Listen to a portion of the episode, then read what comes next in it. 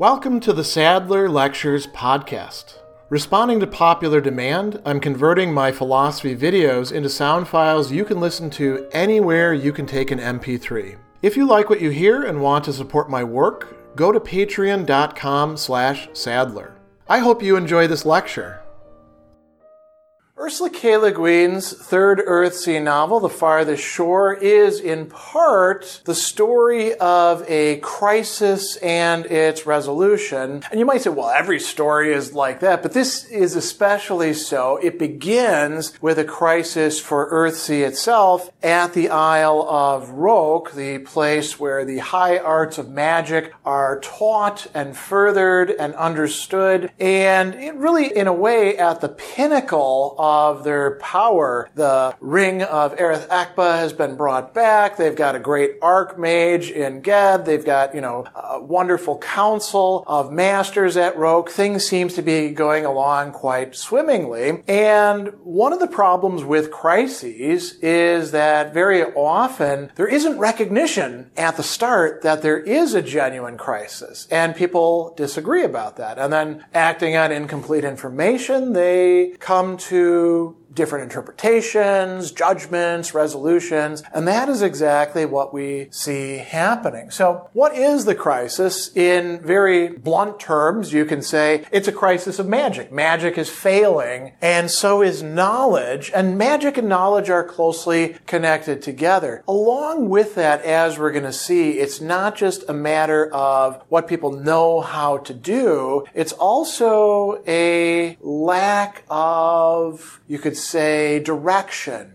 a listlessness, a sort of affective problem as well. And we'll see this particularly in some of the towns that Ged is going to venture to with Arren. First, we have Arren of Enlad coming and saying that I've got some news. And he says, You know, my lord, that the prince my father is a wizardly man, being of the lineage of Morred, having spent a year here on Roke in his youth, some power he has and knowledge, though he seldom uses his arts, being concerned with the ruling and ordering of his realm, the governance of cities and trade. And so he, he goes down and he says, There was a tale that came to my father's ears, and he had the man sent for to tell it. The sea captain said that on the isle of Narveduen, which is some 500 miles west of us, there was no more magic. Spells had no power there, he said. The words of wizardry were forgotten. My father asked him if it was that all the sorcerers and witches had left the isle, and He answered, There were some there who had been sorcerers, but they cast no more spells. And my father said, Were not the folk of Narveduen dismayed? And the sea captain said, No, they seemed uncaring. Indeed, there was sickness among them, and their autumn harvest had been poor, and they still seemed careless. They were like sick men, like a man who's been told he must die within the year and tells himself it is not true, and that he will live forever. They go about without looking at the world. When other traders returned, they repeated the tale that Narveduen had become a poor land and lost the arts of wizardry. And so this is a story that's being told. And notice that there's a connection between knowledge and wizardry and feeling and being prosperous, doing well, living a good life. They are becoming poor. They are living a life that's mere living. And then something else happens in the story. Says, In the new year, in the festival of the lambs, my father named the wizard Root to say the spells of increase over the lands. But Root came back to our hall distressed and laid his staff down and said, My lord, I cannot say the spells. My father questioned him, but he could only say, I have forgotten the words and the patterning.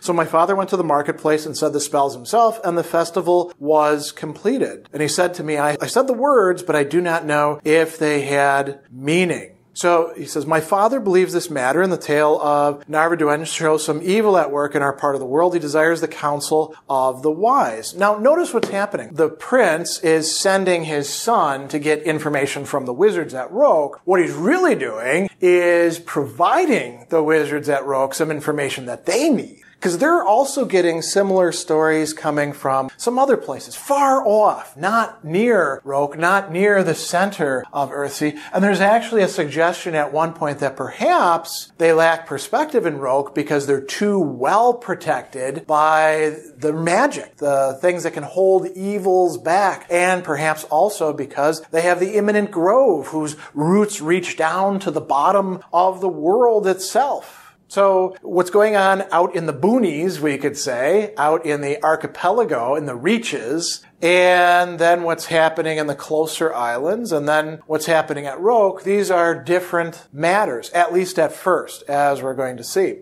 So Ged has a few meetings. First, he talks, well, first he talks with the doorman and he says, I'm going to talk with the master namer and I'm going to talk with the patterner. And the doorman is kind of an enigmatic figure who, who doesn't say much, just smiles a lot. But he goes, Ged, to meet with the master patterner in the immanent grove. And in the discussion that they have, he says, there's word from Narveduen and Enlad the same, south and southwest, north and northwest of the patterner, never looking from the round web. And he said, we shall come here this evening. This is the best place for counsel. And then the patterner says, I don't have any counsel. You look to me for that sort of thing, but I don't have any counsel. Why not? I am afraid. There is fear at the roots. The immanent grove, the trees who speak in some way, communicate with human beings, they are afraid. This is something that's quite big, something dangerous. Ged says, we must look to the dark springs. We've enjoyed the sunlight too long, basking in that peace which the healing of the ring brought, accomplishing small things, fishing the shallows.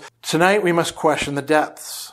And so they have their meeting, and we find out about what happened at that meeting a little bit later. The tale is really told in large part through Arren's eyes with a few digressions like that. And so the next thing that we see is these seven masters, because the namer is going to stay in his tower, the patterner in the immanent grove. The seven other masters of Roke are having breakfast with the archmage Ged and with this young man, Arren, and they hear his news from him. And and then they discuss what's going to, to happen. He says, this is the doorkeeper, or actually this is Ged saying, these are the masters of Rokar and seven of the nine. All of them know your errand here, my lords. This is the son of Morred. And notice, this is a really great line here. No pride roused in Arren at that phrase, but only a kind of dread. He was proud of his lineage, but thought of himself only as the heir of princes of one of the house of Enlad. Morred, from whom that house descended, had been dead 2,000 years. His deeds were matters of legends, not of this present world. He did not dare look up at the faces of the eight mages. And the archmage says, come, let us breakfast together. And they talk about what's going on and have a little bit of chit chat. And then they recount what happened at the Night's meeting in the Immanent Grove. And they discuss what their positions are. They didn't reach any sort of resolution. Why not?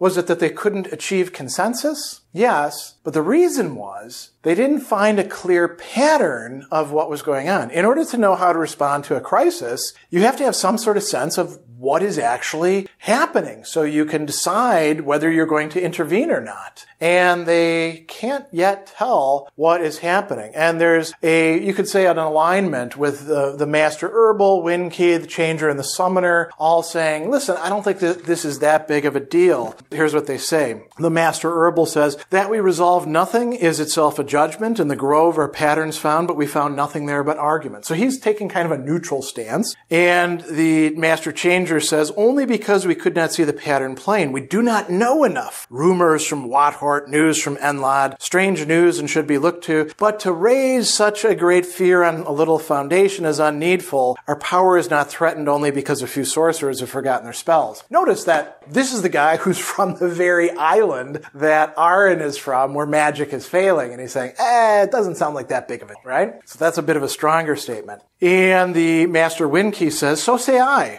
Have we not all our powers? Do not the trees of the grove grow and put forth leaves? Do not the storms of heaven obey our word? Who can fear for the art of wizardry, which is the oldest of the arts of man? Saying, ah, again, don't worry about it. This is, you know, an ancient art. We're going to be just fine. And then finally, the master summoner says, no man, no power can bind the action of wizardry or still the words of power, for they are the very words of the making. One who could silence them could unmake the world. And then the, the, changer says, I and one who could do that would not be on Wathort or Narveduen. He would be here at the gates of Roke and the end of the world would be at hand. We've not come to that pass yet. So the changer and the summoner, kind of, you know, big powers in Roke are saying, listen, the stuff that we work with, it, it's going to remain until the very end of the world. Now that's a little bit of a presentiment because maybe it is the end of the world and we're not recognizing it, right? So that, that's kind of an issue.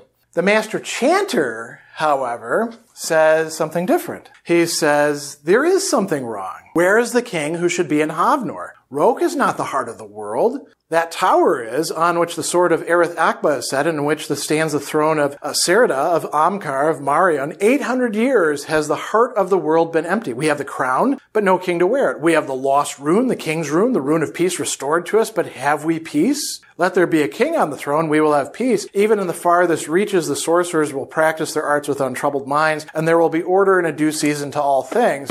Now, that's a little optimistic as it's going to turn out in both this particular work and in the Earthsea novels in general, but it's at least an opposed opinion saying, no, there is a problem. And then the Master Hand says, I'm with you, Chanter. What wonder that wizardry goes astray when all else goes astray? If the whole flock wanders, will our black sheep stay by the fold? The doorkeeper laughs, but says nothing. So he's not taking a stand. So there's disagreement, but in general, the sentiment seems to be, ah, not really a big deal. We don't really have enough information. We can't act on this news. Ged, the Archmage, says, something different. He says, So it seems then to you all, it seems there's nothing very wrong, or if there is, it lies in this that our lands are ungoverned or ill governed, so that the arts and high skills of men suffer from neglect. With that much, I agree. So he's saying, some of you are saying no problem at all. Some of you are saying we've got problems of governance. I agree with that, but that's not the real problem here. You're missing something. He says,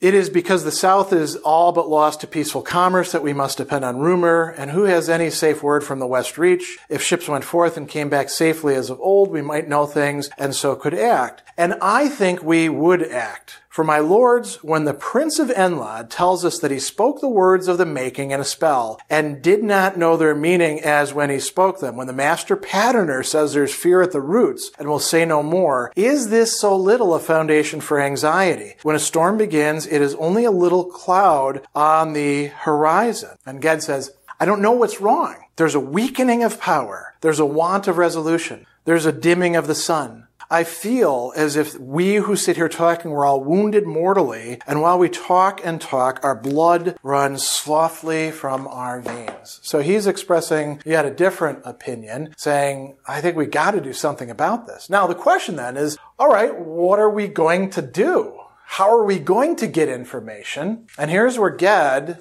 as the leader of Roke, takes a very interesting stand there's really three main components to it. He says, we got to get more information. Somebody's got to go out there. That's going to be me. I am the warder of Roke, and I'm going to go out and find what's what's going on. So some of them say, ah, you're too impatient to hang out here. You've been here for five years. Your feet are getting itchy. You want to go out and do things. And he's saying, no, no, no. I'm the one to do it. And moreover, I want all of you, the council of masters, you got to stay here at Roke. And by the way, he tells the summoner, you're going to be the one to help guard the gates. The doorkeeper guards the physical door to, to Roke, but you're going to guard the wall of stones that lead, leads to the other world it's important that the masters of Roke remain as an unbroken council. The third thing he says is this little guy here, Arren, I'm taking him with me. He's, he's going to be my companion. And this is where, interestingly, the summoner is like, you know, listen, if you run into some real problem, what's this guy going to do? He's not going to be particularly helpful. Look at him. He's, he's just a young man. Nice, nice looking guy, you know, noble family and all that. Pledged to you. That's wonderful. But don't you need like a real mage with you? And Ged says, no, no. He He's the guy. I'm taking him with me. This will be what happens. Now, later on in the story, we find that the enemy, or the, whatever's going on, comes to Roke. The summoner, after he and the, the changer try to use this stone to understand what's going on, the summoner goes off and does, you might say, a rogue mission of his own and gets trapped in the dry land, the land of the dead. In the morning, the changer sought the summoner, entering his room after a vain knocking. He found him stretched on the stone floor as if he'd been hurled backward by a heavy blow. His arms were flung wide as if in the gesture of invocation, but his hands were cold and his open eyes saw nothing. Though the changer knelt by him and called him with a mage's authority, saying his name, thrice over he lay still. He was not dead, but there was only so much life as kept his heart beating very slowly and a little breath in his lungs. So he says, the enemy has reached among us into Roke the well defended and has stricken our strength at his heart. So he goes and gets the master healer. The master healer, the herbalist says, there's nothing I can actually do for him. By the way, I don't know if our craft would much avail. It seems there's no savor in my herbs of late. Though I say the words of the spells, there's no virtue in them. And then the lad says, that is what the master chanter said yesterday. He stopped in the middle of a song he was teaching us and said, I do not know what the song means. And he walked out of the room. That night, the changer went from Roke. No one saw the manner of his going. He slept in a room with a window looking out into the garden. In the morning, the window was open and he was gone. They thought he'd transformed himself with his own skill into a bird or beast or Mr. Wind even, and so had fled from Roke perhaps to seek for the Archmage. And here's the summary. So there were three of the masters lost to the counsel of the wise. As the days passed and no news ever came of the Archmage and the summoner lay like one dead, and the changer did not return, a chill and gloom grew in the great house. This is precisely what Ged was worried about. The master patterner stays in his grove. The only one who's, well, there's two who are staying in good spirits, the doorkeeper and the master hand, because the master hand was dealing with illusions the entire time. All the greater powers of Roke don't seem to be working at this point. And so the crisis actually does come to Roke and the Council of the Masters. Special thanks to all of my Patreon supporters for making this podcast possible. You can find me on Twitter at Philosopher70, on YouTube at the Gregory B. Sadler channel, and on Facebook on the Gregory B. Sadler page. Once again, to support my work, go to patreon.com slash sadler. Above all, keep studying these great philosophical works.